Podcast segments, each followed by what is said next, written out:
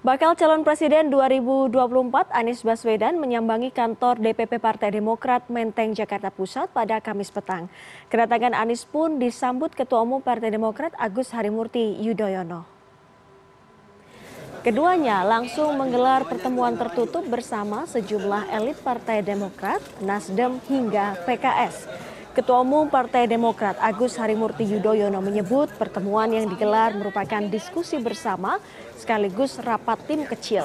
AHY meyakini pertemuan yang digelar merupakan bentuk soliditas tiga partai politik yakni Partai Nasdem, PKS, dan Demokrat untuk menjalankan berbagai misi bersama. Salah satunya yakni mensukseskan Anies Baswedan sebagai calon presiden. Pertemuan sore ini di tuan rumahi oleh Mas Ahaye. Kami sampaikan terima kasih dan ini adalah bagian dari perjalanan kita ke depan bahwa makin solid, makin siap untuk langkah-langkah ke depannya. Tadi acara berjalan dengan sangat baik, cair, dan tentunya penuh dengan semangat kebersamaan.